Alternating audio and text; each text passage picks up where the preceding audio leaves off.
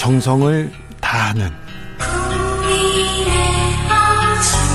국민의 방송. KBS 주진우 라이브. 그냥 그렇다고요. 한층 날카롭다 한결 정확하다 한편 세심하다. 밖에서 보는 내밀한 분석 정치적 원의 시점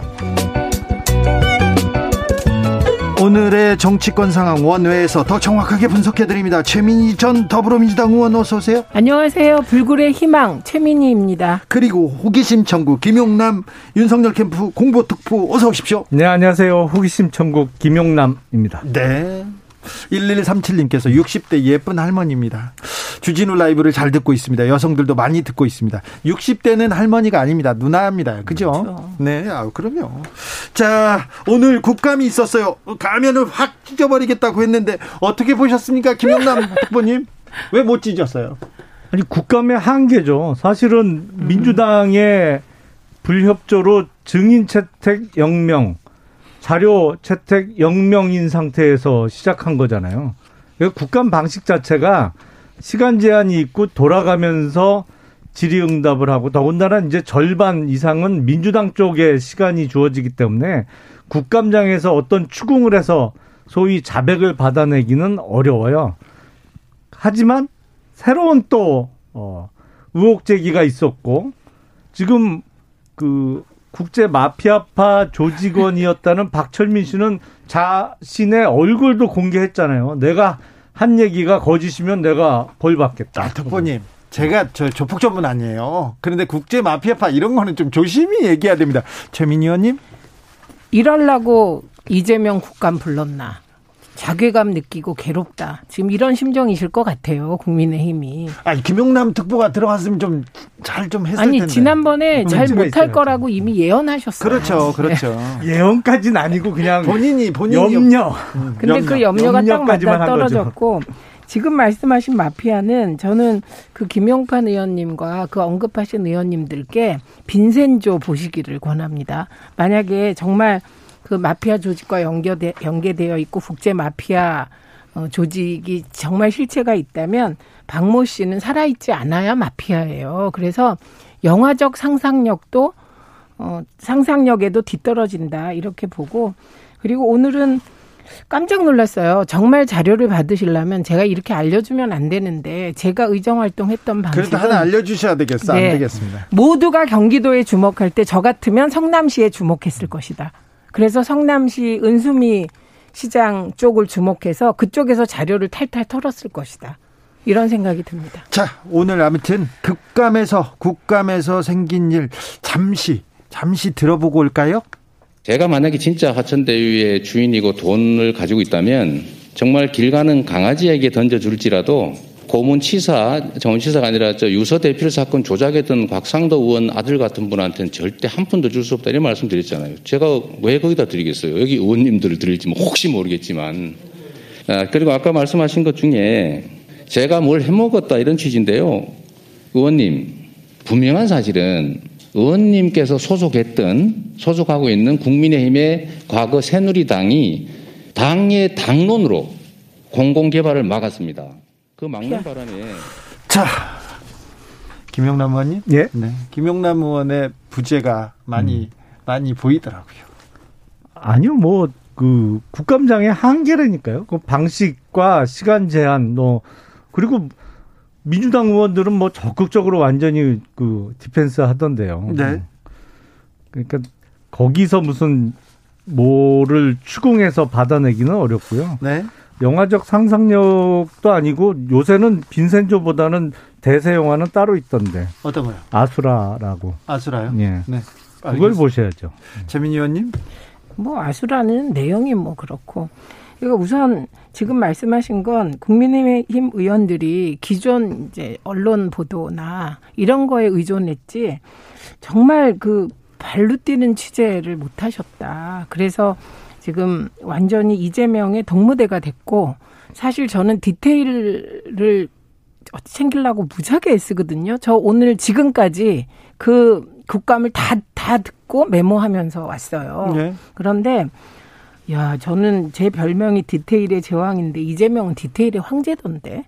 그래서 처음으로 기부합하는 사람이 나타났습니다. 깜짝 놀랐어요. 이 기회를 다 누가 줬냐? 네. 국민의힘 의원들이 주셨습니다. 김성실님께서 국민의힘이 엑스맨인가 봐요. 멍석을 깔아줬더라고요. 깔아줬어요.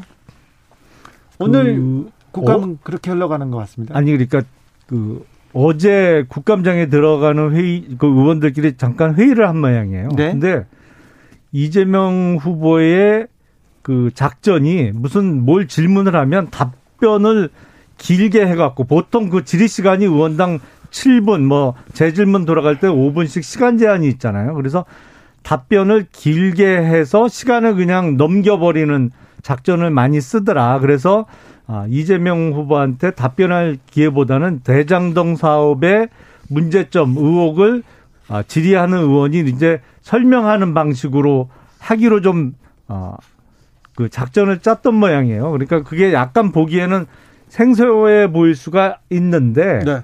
어, 앞서 말씀드린 대로 뭐 똑같은 얘기만 반복하고 있잖아요. 이재명 후보는 잘한 거다. 뭐 그 논리적인 어떤 연관성은 없습니다만 그냥 같은 말만 반복해서 되풀이하고 있는 사실상 고장난 녹음기예요, 사실은. 오늘 그래서 국감에서 네. 국감에서 음 국민의힘 의원들이 저기 몰아붙이 저 이재명 후보를 몰아붙이는 데는 좀 실패한 것 같습니다. 몰아붙이는 작전을 안 쓴 것 같아요. 안 쓴 것 같아요? 그럼 그러면 그 뭐 사건을 밝히는 작전도 안 쓰고 몰아붙이는 작전도 안 쓰고 화내게 만드는 작전도 흥분하게 만드는 작전도 안 쓰고 오늘은 음. 봐주신 건가요? 그럼? 아니 본인 얘기들을 한 것 같아요, 그냥. 본인 얘기를 음. 네. 그렇죠. 네. 그 우선은 논리적으로도 탄탄했을 뿐만 아니라 아주 디테일한 것까지 전부 답변을 했어요. 지금 그나마 국민들께 좀 소구력이 있는 몇 가지가 있었거든요. 그 첫째가 어, 보통의 어, 공영 개발을 할 경우, 그다음에 민관 협동이라고 하더라도 어, 예를 들면 임대 아파트를 지어야 되는데 왜 그렇게 임대 아파트 비율이 적냐? 네. 어, 이런 질문 같은 건 참 필요한 질문을 했거든요. 그런데 네. 그거에 대해서도 이미 어, 이걸 LH 쪽에 일부 LH와의 연계 속에서 임대 아파트를 짓고 있다. 그래서 구체적인 자료를 다 제공하더라고요. 그러니까 그거에 대해서 반론을 못 하는 거예요. 그러니까 이게 중요한 게 국감에서 의원들이 그 상대를 이기려면 그가 한 반론에 대한 재반론을 준비해야 되는 거거든요. 근데 재반론이 하나도 안 나왔어요. 전부 다 그게 말이 안 된다, 뭐다, 뭐 인신공격이다, 뭐다 그러면 박철민이라는 사람이 얼굴 내밀고 했다. 마피아 건과 관련하여서도 그 마피아 건 얘기하니까 이재명 지사가 기자회견 하셔라. 한마디로 면책 특권 뒤에 숨지 마라. 그런데 그거에 대해서 또 김도읍 의원이 그 면책 특권 기자회견 하라고 자꾸 그러는데 우리 기자회견 하려면 고소하려고 그러지 않냐 네. 고소왕이냐 이렇게 대응을 하니까 진짜 없어 보였습니다. 그래서 제가 이제 또 팁을 하나 드리려고 국토위에 이재명 후보가 또 나갑니다. 20일 날 국토위. 네. 네. 근데 이때는 국민의 힘이 선택을 하셔야 돼요. 문재인 정부의 부동산 정책을 타격하실 건지 네.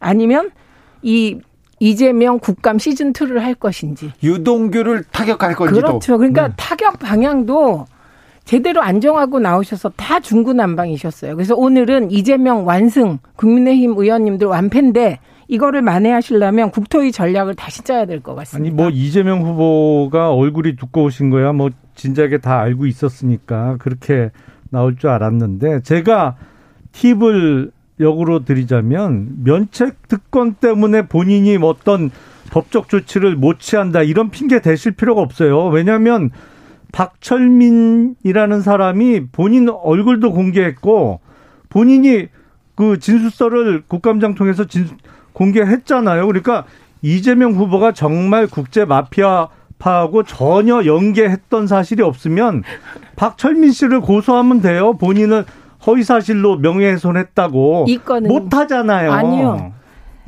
아니 이재명 지사가 대통령 후보 시기나 되셔서 뭐 박철민 뭐 그렇게 놀 건 아니고 아니 뭐 하면은 낮아서 지금 뭐 잠깐만 상대 안 하겠다는 건 아니잖아요. 아니죠. 그분은 지금 감옥에 되지. 계신 분이에요. 그래서 그분 아니고 이 건은 SBS가 정 철저하게 보도했었어요. 네네. SBS. 근데 네. 그리고 이 건을 가지고 수사까지 다 했습니다. 최종 무혐의 처리 난 건이거든요. 이 건이 그렇기 때문에 과거에 무혐의 처리 난 건까지 가져와서 이재명 후보를 약을 올렸으나 오늘 이재명 후보가 너무 의연하고요. 그리고 그게 이제 상대방에서 정파적으로 다른 쪽이 보면 야 얼굴이 두껍다 이렇게 이제 기분이 나쁘셔서 하는 말인데 정말 의연하고 아 대통령 후보 깜이다 대통령 되면 잘하겠구나 유능하다 똑똑하다 이런 인상을 준 건 틀림이 없고 그리고 그 멍석을 깔아준 건 국민의힘입니다. 아 멍석 깔아주셨어요? 한 가지 분명한 건 대통령 깜이 아니고 이재명 후보는 출마 자체가 우리 정치사에 큰 오점으로 남은 후보입니다. 7481님께서 이재명은 말빨입니다. 말빨 좋은 건 사기꾼이죠. 얘기입니다. 8166님은 90분 시간 제한 있고 수비를 아무리 해도 공격 잘하면 골 들어갑니다. 수비 탓하지 말고 자신들의 공격 능력 탓하세요. 6시에 2부에서 주진우 라이브 2부 시작했습니다. 지역에 따라 2부부터 함께 하시는 분들 어서 오십시오. 잘 오셨습니다. 함께 해주시고요. 저희는 7시까지 함께 합니다. 1부가 궁금하다, 듣고 싶다 하시는 분들 있죠. 많습니다. 유튜브 검색창에서 주진우 라이브 검색하시고, 아, 7시 방송 끝나고 들으시면 됩니다. 1부가 알차다는 분도 많으니까 찾아 들으세요. 라디오 정보센터 다녀오겠습니다. 조진주 씨. 정치적 원의 시점 이어가겠습니다. 최민희, 김용남, 김용남, 최민희 두 분 함께하고 계십니다. 아, 국감 어, 소감문으로 지금 아, 평가가 쏟아지고 있는데요. 2507님께서 찍소리 못할 증거를 찾아내야지 얘기합니다. 1402님 국힘 의원들 일 좀 하세요. 대장동 떠든 지가 언제입니까? 벼르고 있었을 거 아닙니까? 제대로 해야 국민들도 납득할 거 아닙니까? 얘기합니다. 9510님께서 국민의힘은 손흥민 영입해 한 골이라도 만회합니다. 아무래도 저 전반전에서 많이 밀린 것 같은데요. 자, 아, 국민의힘 내부로 이렇게 가보겠습니다. 윤석열, 홍준표, 홍준표, 윤석열 두 분의 치열한 기싸움 이어가고 있습니다. 그런데요, 마스터론 뒤에 음. 윤석열 후보가 홍준표 후보를 툭 치는 거 있었잖아요. 어깨를 툭 치면서 아이 좀 왜 그래 왜 그러셨대요? 뭐 토론회 끝나고 일종의 친근감의 표시 아닌가요? 뭐 수고 덕담도 나누고 뭐 어. 덕구 웃으면서 뭐 이렇게 얘기하는 것 같은데 홍준표 화면 보니까 기, 분 나쁜 것 같은데요. 그래요? 왜? 아니 뒤통수만 보여갖고 표정은 전혀 홍 후보님 표정은 전혀 안 보이던데. 아니 근데 나이 어린 사람이 예. 나이 어린 사람이 이렇게 아이 그만 좀 해 이렇게 하면 예. 무슨 말을 했는지 입술은 잘 못 읽겠고 만약에 일각에서 주장 하는 것처럼 뭐 어, 그만해라 어, 진짜 그만 좀 뭐 그런 취지로 얘기했다면 사실은 이게 그 두 후보가 그런 장면에서 논란이 될 수 있는 게 사실은 검찰 선후배고 뭐 네. 이런 관계가 있기 때문에 그런 거잖아요. 네네. 근데 홍준표 후보가 사실은 그 선배들 대접 안 하기로 유명 했던 분이거든요. 네. 정치권에 임명 어, 입문한 이후에 네네. 어, 그 다른 네. 어, 선배 정치인들 중에 특히 검찰 출신 어, 선배들을 네. 그 별로 대우 안 해주고 하는 거로 유명했던 분인데. 그래서 윤석열 후보가 선배 대접 안 했습니까? 아, 그렇지는 않은 거고요. 그냥 만약에 그 일각의 주장이 만약에 사실이라면 뭐 그런 속담 있잖아요. 꽁 잡는 게 매라고. 네. 그냥 그런 속담이 생각나요. 그냥 집단 디스가 돼서 민주당은 좋아하지 않을까 싶습니다. 근데 어쨌든 장류 유서적 관점에서 볼 때 그 나이가 더 많은 분의 어깨를 툭툭 치면서 어, 고마해 이런 표정은 사실 그렇게 좋은 모습은 아니었죠. 그리고 그 태도가 검찰총장이 피의자 다루듯 그런 느낌이어서 별로 안 좋았던 건 맞아요. 그리고 그 토론이 워낙 내용이 없었잖아요. 그렇기 때문에 그 장면이 또 돋보였던 것 같아요. 글쎄 뭐 웃으면서 하는 거로 봐서는 뭐 기분 서로 간에 어떤 기분 나쁜 대화가 오간 것 같지는 않고요. 아, 토론회 끝나고 뭐 아, 덕담 비슷하게 농담 비슷하게 뭐 얘기가 주고 받은 것 같고 아마 홍준표 후보가 뭐 어떤 이 장면에 대한 어떤 멘트는 안 나온 거로 알고 있어요. 그 그러니까 사람은 등으로도 말을 하잖아요. 바지랭이지. 근데 그때 아니. 최민희 의원님 대단한 등의 표정을 읽으세요. 아, 그럼요. 뒷모습. 저는 못 읽겠던데. 그 뒷모습은 놀라는 거였어요. 이렇게 움츠려지는. 근데 이번 그건 뭐 별 중요한 건 아니고 느낌이 남은 거고 이제 과제가 있잖아요. 네. 김건희 씨 증권 거래 내역 네. 공개한다고 했는데 언제 하십니까? 토론회에서 하겠다 그랬거든요. 뭐 적절한 시기에 하겠죠. 그거야말로 사실은 오래전에 이미 무혐의 종결된 사건을 지금 다시 끄집어내 갖고 수사를 하고 있는 거죠. 그 무혐의 관련... 종결 시기 때문에 문제가 되고 있는 아니, 그러니까 거예요. 이재명 후보 뭐 국제 마피아파 연루된 게 수사받고 이미 종결된 거를 또 문제 삼는다고 말씀하셨잖아요. 제가 보기엔 제가 알기로는 도이치모터스 사건은 오래전에 무혐의 종결됐던 거거든요. 그러니까 윤석열 후보와 김건희 씨가 결혼한 이후에 검찰이 그 수사를 질질 끌다가 종결해서 그 시점 때문에 지금 문제가 되는 거고요. 그래서 여기서 쟁점이 되는 또 하나는 두 분의 동거 시점이 결혼 일자보다 훨씬 앞이다라는 검찰 조서 때문에 지금 문제가 되고 있는 거예요. 근데 그거는 그렇다고 쳐도 어쨌든 그날 토론에서 어, 김건희 씨 증권 거래 내역을 공개하겠다고 윤석열 후보가 얘기했으니까 언제 공개할지 이 부분이 지금 이제 쟁점으로 남아 있습니다. 김영남 특보님, 네. 어, 도이치모터스 주가 조작 관련해서 어, 김건희 씨에 대해서 묻는 것이 검증입니까? 정치 공세입니까? 받는 입장에서는 정치 공세죠. 그건 이미 오래전에 혐의가 없는 거로 종결됐던 건데 지금 새삼스럽게 문제를 삼고 있는 거니까. 최근에 도이치 모터스 주가 조작 관련해서 최근에 핵심 당사자들이 구속됐지 않습니까? 예. 그래서 어 이그 김건희 씨도 조사를 받을 것 같은데요. 네. 네. 이거에 대해서 묻는 것도 정치 공세, 공세입니까? 아니 그러니까 제가 방, 방금 말씀드렸잖아요. 네. 사실은 어, 구속영장이 다른 사람들에 대해서 발부는 됐던데 네. 요새 법원의 구속영장 발부 기준도 도대체 이해할 수가 없어요. 사실은 문재인 정부 들어서 지금 5년 차를 거치면서 제일 안타까운 게 우리나라 법치가 40년 이상 후퇴한 건데 얼마 전에 있었던 김만배 씨 영장 기각은 도대체 뭐예요?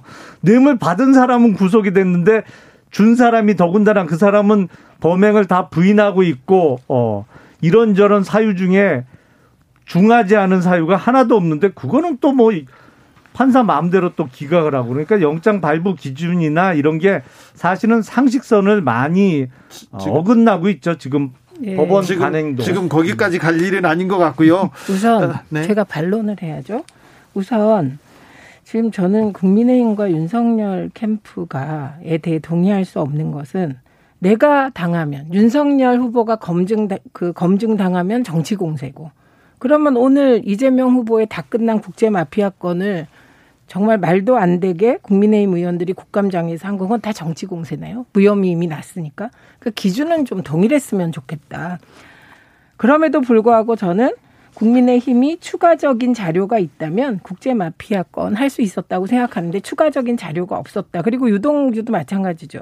유동규가 구속될 때는 구속영장 잘 발부했다. 김만배 영장이 발부 안 되니까 또 문제다. 그러니까 이게 모든 게 윤석열 캠프 시각으로 세상을 보면 안 된다고 생각해요. 아니 국제 마피아파 관련된 거는 중요한 증거가 나타났잖아요. 본인 실명을 대고 본인이 돈까지 차에다 실어줬다는 사람이 등장을 했고 그게 어떤 익명의 제보자도 아니고 네. 자기 얼굴 공개하면서 내가 말한 게 사실이 아니면 나 처벌 받겠다는 사람이 나타났잖아요. 직접적인 증인. 그게 뭐가 증거입니까? 그 한번 생각해 보세요. 그럼 아니, 이, 본인이 돈 마련해서 그 현금을 이재명 당시 시장 차에다 실어줬다고까지 얘기하는데 아니 그 사람이 감옥에 있는 어? 말하자면 중범죄자잖아요. 두, 그 사람 두, 일은 어, 떻게 믿습니까? 아니 감옥에 있는 사람들하고 공모해서 뭐 특보님? 사건 엮으려고 했던 채널 A 사건은 뭔가요? 특보님 네. 지금 그 사람 윤석열, 밖에 나와 있을 때 윤석열 홍준표 마스토론과 토론 얘기를 네. 하다가 다시 이재명 대장동으로 갔는데요. 그러니까 김건희 씨 증권 거래 내역은 언제 공개하십니까? 그래서 적절한 시점에 공개하겠습니다. 적절한 시점이 언제입니까? 얼마 전에 어, 윤석열 홍준표 후보의 치열한 마스토론 잠깐 듣고 가겠습니다. 본인 리스크, 네. 부인 리스크, 장모 리스크 이렇게 많은 리스크를 가진 후보를 제가 처음 봤습니다. 뭐든지 에? 상대가 어? 또는 반대 진영에서 제기하는 의혹을 갖고 어? 도덕성 말씀을 하시면 안 되죠. 후보 어? 검증을 인신공격이라고 하시면 안 되죠. 아니 이거를 검증이라고 얘기하시면 네. 대한민국의 국어가 자, 오염이 되는 국어가 오염되는데요? 이건 손가락에 버금가는 아주 궤변으로서의 명언이라고 생각합니다. 어떻게 보셨어요? 아니 뭐 본인 입장에서는 억울할 수 있죠. 네. 이미 오래 전에 무혐의 종결된 거를 네. 다시 끄집어내서 음. 하고 네. 어, 그거를 상대 당도 아니고 사실은 당내 경선에서 자꾸 얘기를 끈 꺼내니까 어, 윤석열 캠프에서는 네. 어, 윤석열 후보가 점점 TV 토론을 잘하고 있다 이렇게 평가한다죠? 예, 그건 뭐 객관적인 거. 왜냐면 그 점점 나아지고 있다는 것은 기준점을 어디에 설정하느냐에 따라 네. 그 달라질 수 있는 표현이잖아요. 그러니까 네. 토론회를 거듭할수록 나아지고 있는 거야, 뭐 팩트죠. 그 정확히 얘기하면 당일날 유승민 원희룡 토론은 대권 후보 간 토론 같았습니다. 제가 다 봤습니다. 그리고 쟁점도 잘 잡아냈어요. 네. 예를 들면 전술핵 관련해서도 전술핵 재배치 혹은 나토식 핵공유 이거 쟁점이 될 만한 거가 있었는데 윤석열 후보와 홍준표 후보의 토론은 그냥 동네 아저씨들 간의 말싸움 같았거든요. 근데 그렇게 되게 만든 건 홍준표 후보라고 생각합니다. 네. 왜냐하면 장모 리스크, 부인 리스크 쭉 얘기했으면 구체적으로 장모가 1심에서 3년형 선고받고 사기로, 의료 사기로 법정 구속됐다. 이거는 팩트 아니냐. 이렇게 몰아붙여야 되는데 못 하시더라고. 그래서 내용상으로는 홍준표 후보가 밀어붙였는데 오히려 되치기를 계속 당해서 느낌으로는 윤석열 후보가 기세를 제압한 형국이 되더라고요. 예. 그래서 저는 어, 홍준표 후보가 왜 저렇게 됐을까? 네. 그런 생각을 하게 한 토론회였습니다. 그래서 누가 승이냐? 당연히 윤석열 후보가 기세로 제압. 이렇게 얘기할 수밖에 없었어요. 토론회, TV 토론만 하면 홍준표 후보가 바로 끝낼 것이다. 그 예상은 다 빗나가고 네, 다 있어요. 빗나가고 있습니다. 아니 그 얘기도 나왔어요. 장모가 1심에서 그 실형 선고 받은 얘기도 나왔는데 네. 이제 그 윤석열 후보의 그 대응이 홍준표 후보 본인께서도 그때 1억이었나요? 3천만 원이었나 뭐 그 받은 거로 1심에서 실형 선고가 됐었죠. 경남 도지사 시절에. 성완종 씨 사건으로. 예, 예, 예. 그, 그 사건으로 1심에서는 실형 선고가 됐고 항소심에서 무죄 받지 않았느냐. 네, 그러니까 네. 아직 확정되지 않은 사건 갖고 그렇게 단정적으로 얘기할 수 있냐 그래서 거기서 그냥 바로 끝나버렸죠. 그래도 1심은 1심인데. 더 이상 대응을 못하고. 그다음에 네. 또 하나는 두 분 다 팩트 체크를 안 하시던데 특활비 얘기가 나왔어요. 그런데 홍준표 후보가 원내대표인가 할 때, 네. 뭐할 때 특활비 남아서 생활비 썼다고 얘기했거든요. 네네. 네. 근데 그날 홍준표 후보가 저도 특활비 손 안 댔어요. 뭐 이렇게 얘기를 했단 말이죠. 네. 생활비로 갖고 가신 분이. 네. 근데 그것도 윤석열 후보는 몰랐나 봐요. 그것도 대치기 할 수 있는 건데 안 하시더라고. 그래서 좀 전체적으로 디테일을 좀 챙기고 나오시면 더 재밌을 것 같아요. 알겠습니다. 8166님께서 홍준표는 검사밖에 못했고 윤석열은 검찰청장까지 했잖아요. 그러니까 윤석열은 아, 자기가 더 아, 높은 사람인 거죠. 이 생각이 아, 드나요? 미처 그건 생각 못했네. 네. 김종현님께서 그 토론으로 홍콜라는 홍식혜가 되었다는 설이 있습니다. 아, 지금 그, 그러니까 청취자분들도 아, TV 토론에서 윤석열이 지금 지금 홍준표 후보를 제압했다 이렇게 보나 보네요. 아니 그거는 누가 봐도 그러니까 네. 이게 토론이라는 게 남는 게 몇 가지 있어요. 네. 그러니까 오늘 국감에서 이재명 후보가 압승했다는 게 흥분해서 말이 빨라지고 태도. 얼굴 빨개져야 되는데 그게 태도. 없이 아주 어. 차분했다는 거. 그날도 윤석열 후보가 예를 들면 장모 얘기 나오고 뭐 아내 얘기 나오고 사실 김건희 씨 증권거래 내역이나 계좌 니과 뭐를 빌려주고 그 주식 거래를 대신했다 이런 거 사실 내용상으로 막 파고들면 좀 그런데 그런 대답 그런 게 나와도 여유 있게 네. 그냥 이렇게 퉁치고 넘어가더라고요. 네. 그런데다 등치도 좋으시니까 그게 네. 이렇게 힘이 실려가지고 그것만 네. 기억에 남는 거죠. 네. 어, 아무튼 어, 거래 내역 언제 공개하냐고 계속 물어보는데 청취자분들이 그러니까, 내일이라도 공개하시는 게 어떤가요? 그냥 하시죠 뭐 별 문제 없잖아요. 뭐 준비되면 하죠 뭐. 네. 그 준비할 거 없어요. 그냥 쫙 뽑으면 되는데. 자 그리고 최재형 전 감사원장 이분은 또 중요한 위치에 좀 서 있는 분인데 이분이 홍준표 후보의 손을 들어줬습니다. 이 부분에 대해서는 어떻게 윤석열 캠프는 어떻게 보시는지요? 지금 국민의힘 당내 경선에서 1, 2위를 다투는 후보잖아요. 네. 윤석열 후보와 홍준표 후보는 당연히 네. 뭐 모든 사람들이 특정 후보에게 다 쏠리는 수는 없어요. 네, 정치라는 게또 네. 각자의 이해관계가 있고 그 관계가 다 틀리기 때문에 역학관계에 따라서 그러니까 네. 뭐 주요 후보들한테 갈라질 수밖에 없죠. 사람들도 네. 뭐 윤석열 캠프에 사람들이 제일 많이 가죠. 제일 많죠. 압도적으로 많죠. 예. 그런데 최재형 후보는 그 에이, 의미가 그건 아주 단순한 인간사의 이치입니다. 우리가 다 사람이잖아. 정치한다고 사람 아닌 거 아니거든요. 네. 최재형 후보와 윤석열 후보는 입사 동기죠. 말하자면 국민의힘에 네. 그렇기 때문에 입사 동기 간 경쟁이 가장 치열했잖아요. 네. 그래서 최재형 후보는 여러 가지를 고려할 때 저는 어디로 가는지는 모르겠지만 윤석열 후보를 안 도울 거다라고는 생각하고 있었습니다. 네. 그런데 1위 후보를 안 도우니까 그래도 미래를 생각할 때 2위 후보한테 간 거죠. 이건 입사 동기 간의 미묘한 갈등의 결과다 이렇게 봅니다. 입사 기준으로 하면 최재형 후보가 조금 빠릅니다. 그러니까 그렇죠. 선배인데 밀렸잖아요. 지금 4개월과 5개월간의 뭐 4개월 반간의 지금 싸움입니다. 최민희 원래 그게 한 끗 차이가 제일 그렇죠. 무섭죠. 뭐 일주일 그렇죠. 차이가 또 세죠. 네. 네. 8748님께서 황 최재형 씨는 교회 장로인데 윤 후보에게 갈 수 없죠. 이런 얘기를 했는데 아 여기까지는 또 고민을 생각해 보지 못했습니다. 그런데 어. 최재형 후보가 게임 체인저가 될 것이다. 홍준표 후보는 얘기하고 있는데 어떻습니까? 그 영향이? 아, 그거 아니죠. 그분이 게임 체인저가 되려면 네.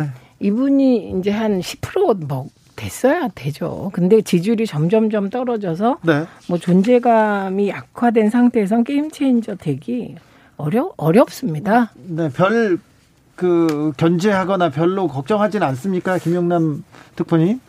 그 저도 최 의원님 의견에 공감하는데 이게 어떤 최재형 후보 전 후보님에 대해서 기대가 많았잖아요. 네? 근데 딱 데뷔하시곤 어떤 임팩트 있는 그 장면을 보여주신 적이 없어요. 네네. 예를 네. 들어서 뭐 어, 대중 연설을 잘하신다든지 네. 아니면 뭐 어, 요점을 딱딱 찍어서 이렇게 귀에 쏙쏙 박기 박히는 어, 어떤 어휘 선택 능력이라든지 이런 걸 사람은 참 점잖으시고 좋으신 분인 건 다 알겠는데 대중 대한... 호소력이 좀 네. 부족했어요. 그래서 게임 체인저가 되기에는 조금 네. 아, 부족하지 않나 싶어요. 국회에 대한 맹세 말고는 존재감이 별로 없었습니다. 사실. 근데 자 주호영 주호영 의원은 뭐 당내에서 가지는 영향력이 만만치 않지 않습니까? 일단 TK를 지금으로는 대표할 수 있는 현역 의원이고요. 네. 뭐 얼마 전에 치렀던 전당대회에서도 사실 자기 지역에서는 꽤 네. 높은 득표를 보여줬었고 거의 대표가 될 뻔했죠. 그렇죠. 네. 네. 뭐 그런 의미에서는 상징성이 있죠. 네. 이거 물론 그런 식으로 따지면 상징성도 있고 새머리가 될 겁니다. 그런데 지금 양당의 후보가 예를 들면 이재명 후보가 국회 무선이거든요. 그리고 지금 윤석열 후보는 정치 초년생이에요. 네. 국민들은 왜 이런 사람에게 열광할까? 이쪽 지지자건 저쪽 지지자건. 그래서 저는 그냥 국회의원들끼리는 원내대표 했던 의원이 왔다. 새머리가 됐다. 혹은 이재명 후보도 마찬가지예요. 거물 국회의원 누가 들어왔다. 국회의원들끼린 그렇겠지만 국민들 시각에선 네. 우리는 국회의원들 신뢰 별로 안 하는데 네. 왜 국회의원 영입했다고 저렇게 좋아들 할까? 전혀 다른 게임이다. 과거와는. 네, 네. 요걸 주목해야 될 것 같습니다. 이준석 대표도 그리고 오세훈 시장도 어, 당내에서 가장 강력한 기반을 갖고 있지는 않은 사람들이었어요. 그렇죠. 그런데 아무튼 선거에서 이겼는데 이 영입 경쟁에서 누가 웃을지도 보겠습니다. 557님께서 질문을 했습니다. 질문을 했는데 이 질문의 대답을 김용남 음. 특보께서 해줘야 되겠습니다. 위아래 없는 윤석열 대통령 돼야 되는 이유는 뭡니까? 위아래를 너무 따지는 것도 지금 트렌드에 좀 반하지 않나요? 아, 그래서 홍준표를 탁탁 꽂구나. 아니, 제가 보기엔 그, 그건 좀 과장이에요. 네. 모션도 그렇게 탁 치지 않았잖아요. 어깨에 이렇게 아, 손을 얹고 토닥토닥이지. 아니, 닥친 게 아니고요. 덩치가 크니까 이게 좀 네. 충격이 갈 거예요. 그런데요. 네. 근데 아, 그 실제로 두 분 사이는 그렇게 나쁘지 않은 네네. 걸로 네. 알고 있어요. 네. 그러니까 뭐 그 친밀감의 표시였던 것으로 알고 있고 네. 구체적인 네. 그 워딩은 정확하게는 알겠습니다. 모르겠어요. 근데 그러니까 안 되는 네. 이유는 얘기 대통령이 돼야 되는 위아래가 없기 때문에 없기 때문에 윤석열이 더 정치를 잘할 수 있다 이렇게 그런 뜻은 아니죠. 일단 위아래가 없다는 가정 자체가 좀 사실과 다른 것 같습니다. 저는 예. 저가 안 되는 이유는 저는 있는데 네, 말해도 돼요. 네네. 어, 윤석열 후보가 정치를 시작한 가장 큰 모멘텀은 추미애 장관의 징계였습니다. 그걸 모멘텀으로 어, 정치하겠다고 뛰쳐 나오신 거예요. 그런데 최근 법원에서 추미애의 징계는 정당할 뿐만 아니라 2개월은 2개월은 너무 약해서 면직까지 가능한 사안이다. 그러니까 문재인 정부가 본인을 피박했다는 근거가 모멘텀이 사라졌기 때문에 이제 정치하실 이유가 좀 약해졌다고 생각합니다. 아니 그러니까 그 1심 결정도 참 이해하기가 어려운 게 그러면 조국 관련한 수사도 하지 말고 수사를 하더라도 면죄부용 주기 어, 살살 하는 눈치 보는 수사를 했어야 되느냐. 아니, 그 그러니까 징계 내용과는 전혀 상관이 없습니다. 요새 그건. 법원 참 이상해졌어요. 알겠습니다. 어머, 저렇게 또 내로남불 법원까지. 정치여권의 시점 여기서 인사드리겠습니다. 김용남, 최민희 두 분 오늘도 감사했습니다. 고맙습니다. 네, 고맙습니다.